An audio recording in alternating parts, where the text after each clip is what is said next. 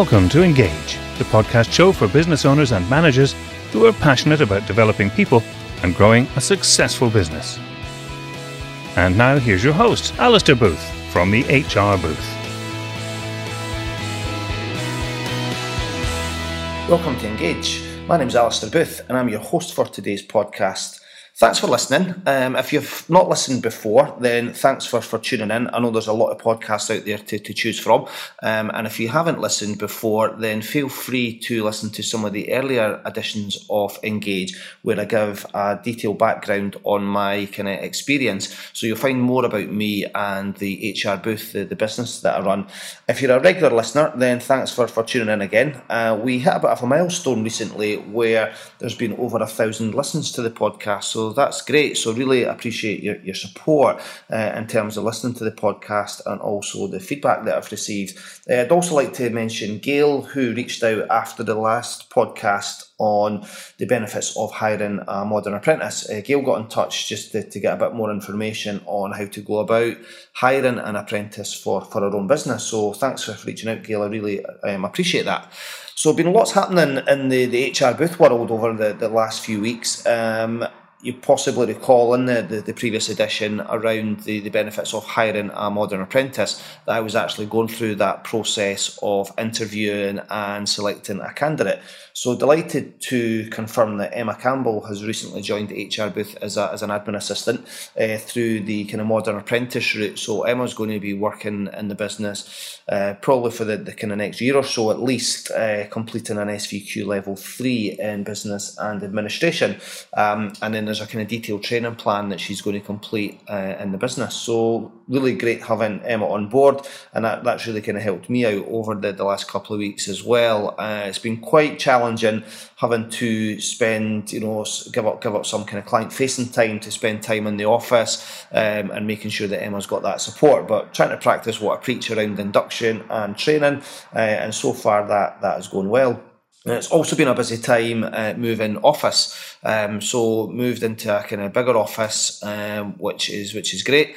Uh, not far from from my house, and it's been a busy time getting the office ready in terms of uh, furniture, equipment, broadband connectivity decorating the office, etc. So there's been lots of things to do. Um, so it's been a bit of a challenge trying to juggle that, um, bring Emma on board, train Emma, and, and also trying to manage the, the clients that we have. So it has been a, a busy old time, uh, but things are going well, and you know it's, it's definitely heading in the, in the right direction. And it was great actually the, the office move, lots of, of kind of support from family and friends which was, was really encouraging. I, I, haven't really regarded myself as a, as a family business, although I work with a lot of family businesses. Uh, but obviously, moving office, uh, it was impossible to, to do everything myself. So it was great getting getting some support. Uh, my wife my mum and my mother-in-law all helped kind of with the, the office cleaning before we could get decorated. Um, and my father-in-law Dave, he took kind of ownership of doing the painting, and then me and my dad we were involved in, in kind of building the furniture, moving furniture, and, and also a good friend Chris, um, who who I do some work with, he gave up a Saturday morning to kind of help us get the the furniture in, in a van. So there's been lots lots going on, and also John Young for giving giving uh, giving the use of his van one one Saturday morning as well. So there's been lots of things on the go. So it's been been a challenging old time, but it's been great, and really feel at home in, in the new office. Got more workspace, feel more productive, um, and clients have actually been coming in and, and kind of seeing me here, which is kind of saving quite a bit of my time. So that that's been great. So just wanted to kind of share a, a kind of quick intro in terms of what's what's been going going on in the in the business the last the last few weeks. Um, so today's podcast is on how to conduct a disciplinary hearing. Uh, over the last kind of few weeks, I've you know been getting involved in, in more and more of these. Uh, it does seem to go through phases where you know, there, there might be occasions where, you know, businesses don't really have many disciplinaries on the go. And then, you know, you, you'll get a point where there might be kind of two or three in, in kind of quick uh, succession. And and what I've been finding, finding over the last few weeks is that, you know, I've been getting involved in, in more and more of these with, with some of my clients. And some of that has kind of kind of brought me to today's podcast. Really, just wanted to kind of share some of the, the kind of findings around that. But also, you know, I'm, I'm a great believer than sorry, a great believer that thinking prevention is, is better than, than cure. And, and certainly I've, I've been trying to do that through the podcasts and, and various other um, platforms that I communicate with with my, my audience and my clients is, is, to try and kind of be more proactive around how you, you manage people.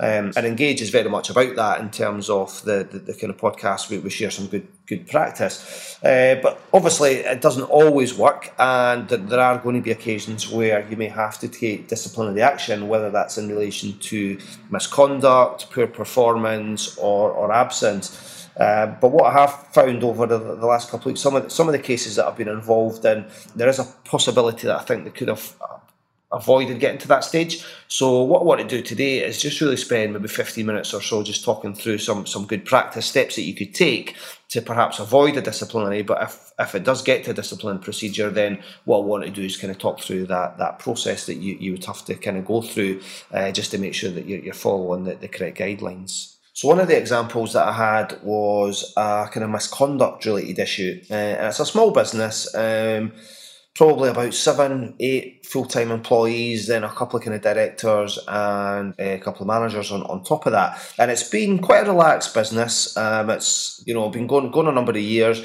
Quite a laid back approach. Most of the people in the business are, are friends, and the recruitment process in the past has, has generally been kind of referral base. So, you know, for employees that work there kind of recommending a friend to, to come in.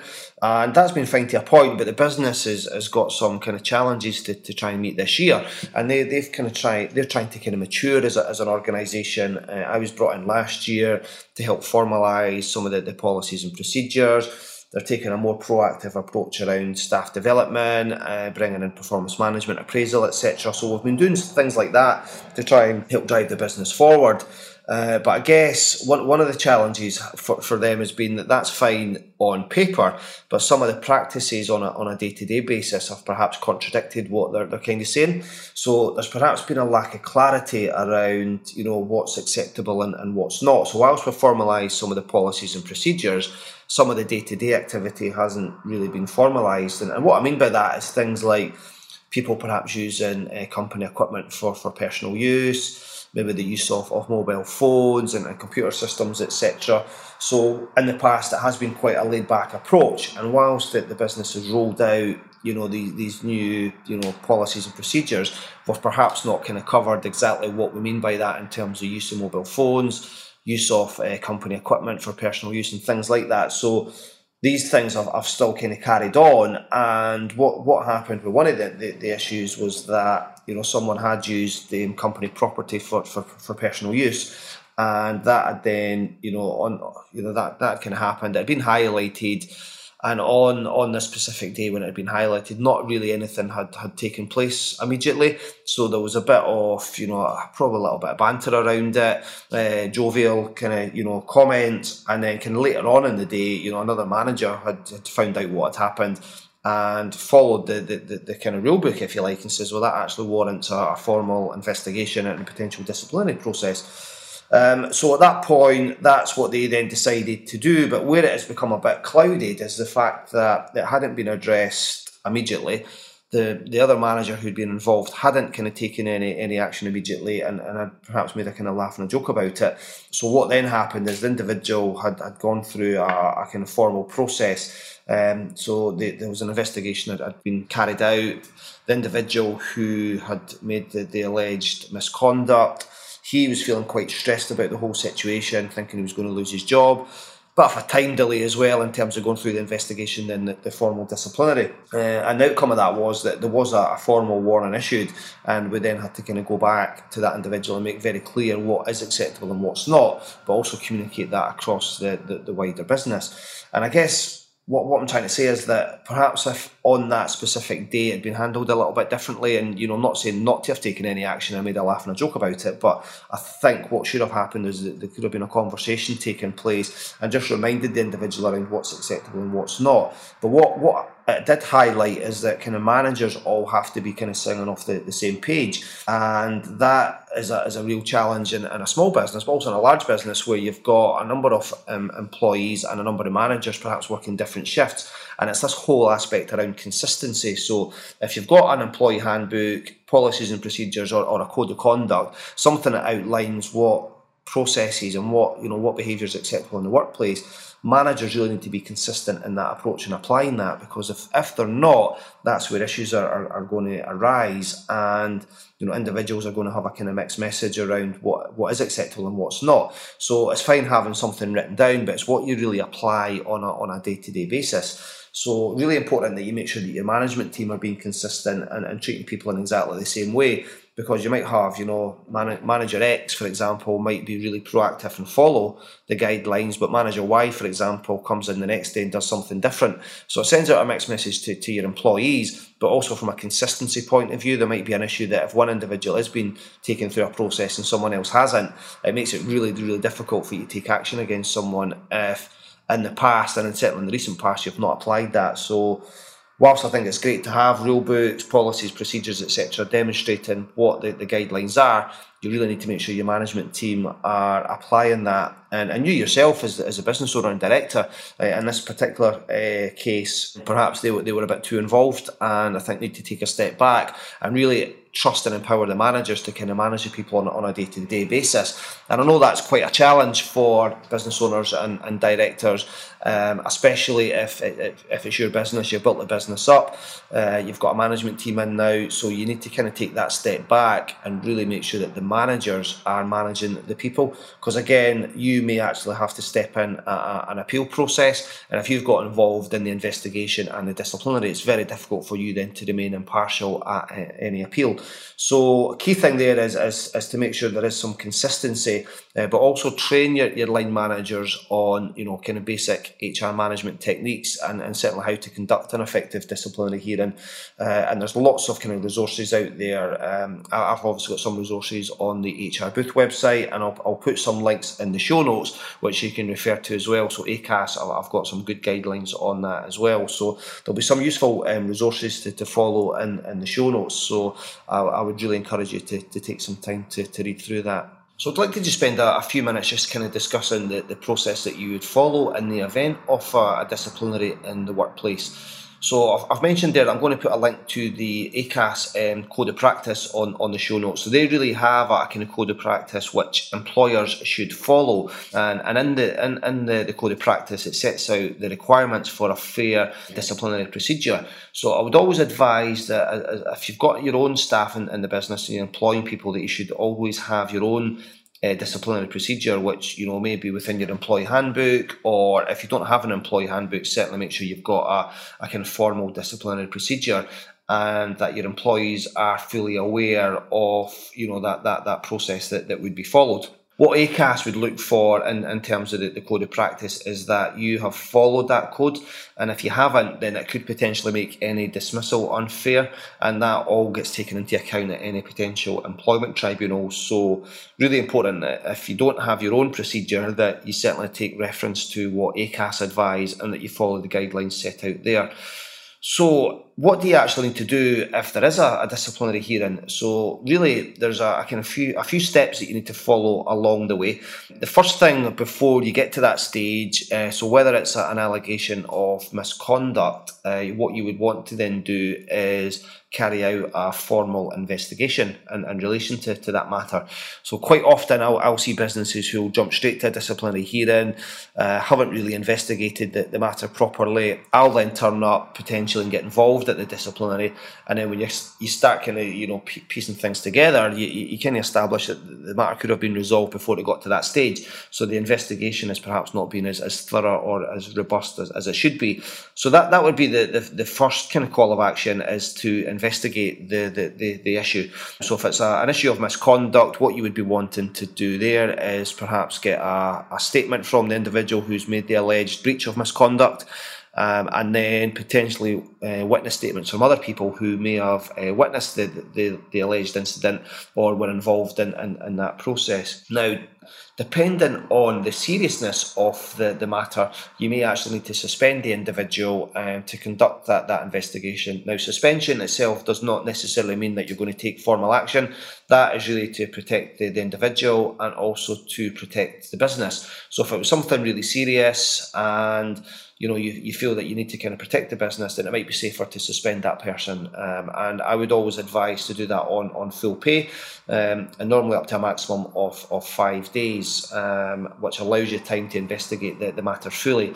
Uh, the individual, if they are suspended, should be given that in writing, and there should be some terms of reference there around what you know what should be followed in the you know during that suspension. So that might include things like you know not coming into the workplace, not uh, contacting any colleagues who may be involved in, in the process, um, and not trying to influence the investigation in any way. And they would also need to make sure that, that they're available to attend work uh, if required to perhaps have a, a, an investigation or a potential disciplinary hearing. So all that should be con- confirmed in, in writing.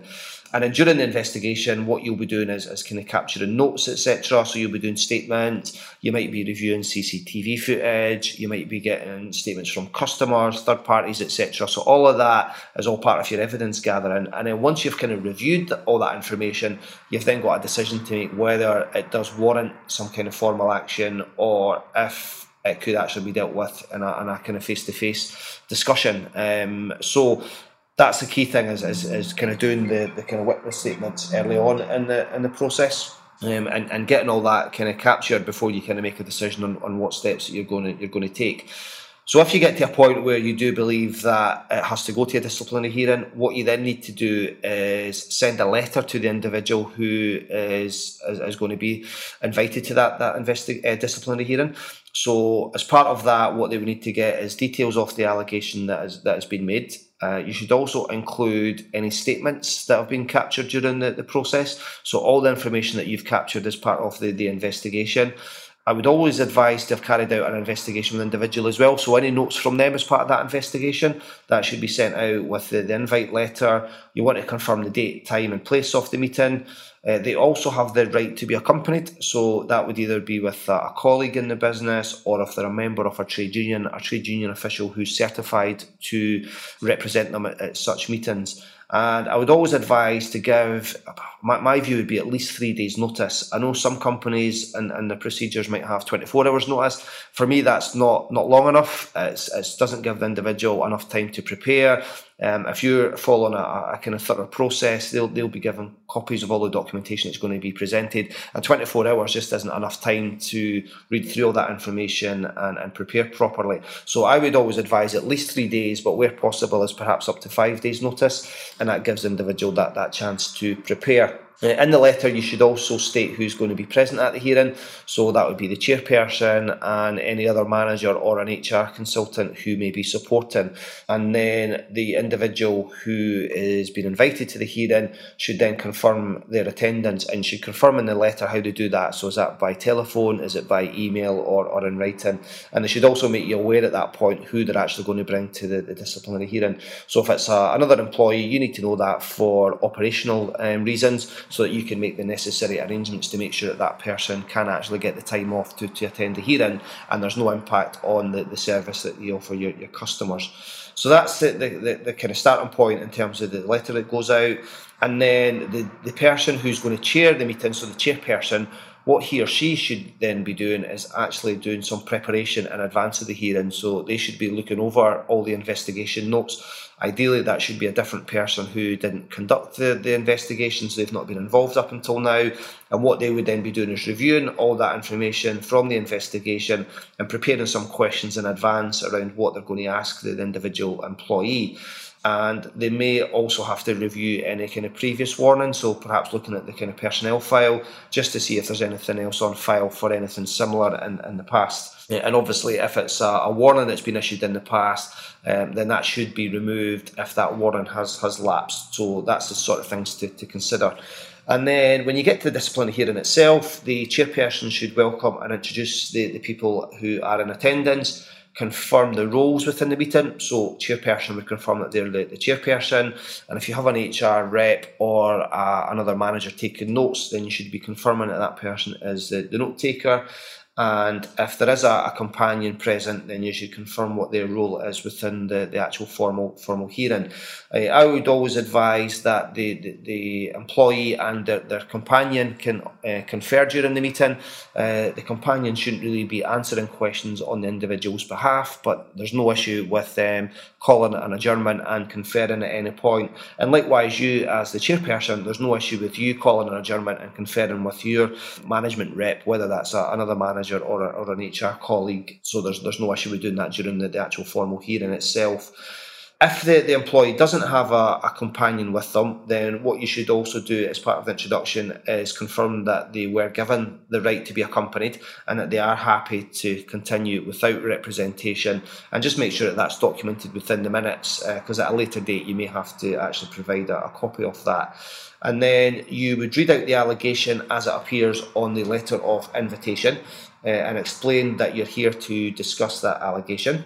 The process that you then follow is that you're going to listen to the employee's response and decide what action, if any, should be taken under the company's um, disciplinary procedure uh, and ask the, the, employee at that stage if they've got any comments that they wish to make, uh, any any comments in relation to the, the statements that were given, the evidence pack, etc. Uh, and if there are any uh, concerns around that process, then you document that in the minutes and, and, and kind of deal with that before you actually face into the uh, allegations concerned. Uh, and then at that point, what you would then do is ask the employee to recall in their own words what happened on the day, explain the seriousness of their alleged behaviour. So if it's been a, an issue in relation to health and safety, uh, something that perhaps put them at risk, your colleagues at risk, uh, your customers at risk, then you need to make sure that that is, is captured in the, the formal discussion. Uh, and ask if there, you know, if there's been a, a, kind of previous history around that, then you need to get that across as well. And, and you're really looking for assurances of what they're going to do in, in the future to, you know, avoid such behaviour or, or conduct occurring, because that's what the disciplinary process is about. It's really to try and correct, correct behaviour. Um, so you're, you're looking to try and obviously capture that during the, the meeting. You would perhaps ask if there's any kind of mitigating circumstances that caused that alleged behaviour. So that, that could be any issues at work, issues outside the work, anything that may have a, a factor on why they behaved that way on that, that specific day. And what you would then do is adjourn the meeting. Uh, I wouldn't advise that you kind of give the decision there and then because that looks like you've kind of prejudged it. Uh, what you then need to do is take some time and, and take stock of what's been discussed, review the notes with the, the, the manager or the HR person who was with you, um, and then kind of review that versus what was captured as part of the investigation process and, and then at that point is is then come back to the individual and confirm what that outcome may be. Now that may be a formal written warning, which would generally be on file for, for six months. It may be a final written warning, which is generally on file for, for 12 months, or it may be dismissal. And dismissal could either be if it's an, an alleged offence of gross misconduct, then that would give you grounds to dismiss uh, without notice on the grounds of gross misconduct. Or if they're already in receipt of a final written warning for something similar, then you may actually be able to move that to the next stage in the process, which would be a dismissal. But that would not be gross misconduct, that would just be the next stage in your disciplinary um, procedure. Uh, and what you would do is confirm that verbally to the individual, but then make sure that's confirmed in, in writing. If you're not taking any action, so you may decide that the allegations that don't warrant any any formal disciplinary action, then again you need to confirm that in writing to the individual as well.